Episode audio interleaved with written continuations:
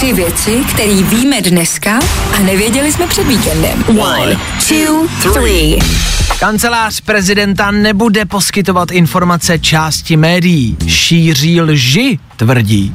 S tím já taky souhlasím, že šíří lži, ale tak je to starší člověk, tak u něj občas prostě jednoduše přivřu oko. No, obě oči si zalepím tejpou a sádrou. Hele, možná je to dobře, aspoň v televizi bude mý Miloše a víc třeba, já nevím, Bohuše Matuše, z Bláta do Louže, co? Já vím, no.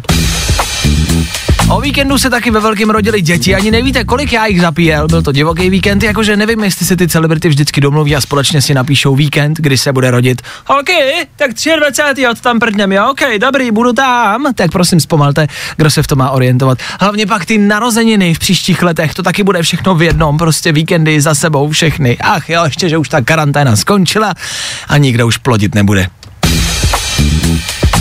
Sledujete mistrovství světa v hokeji? Nebo jste se podívali jenom na naše první dva zápasy a klasicky jste prohodili s nohama na stole?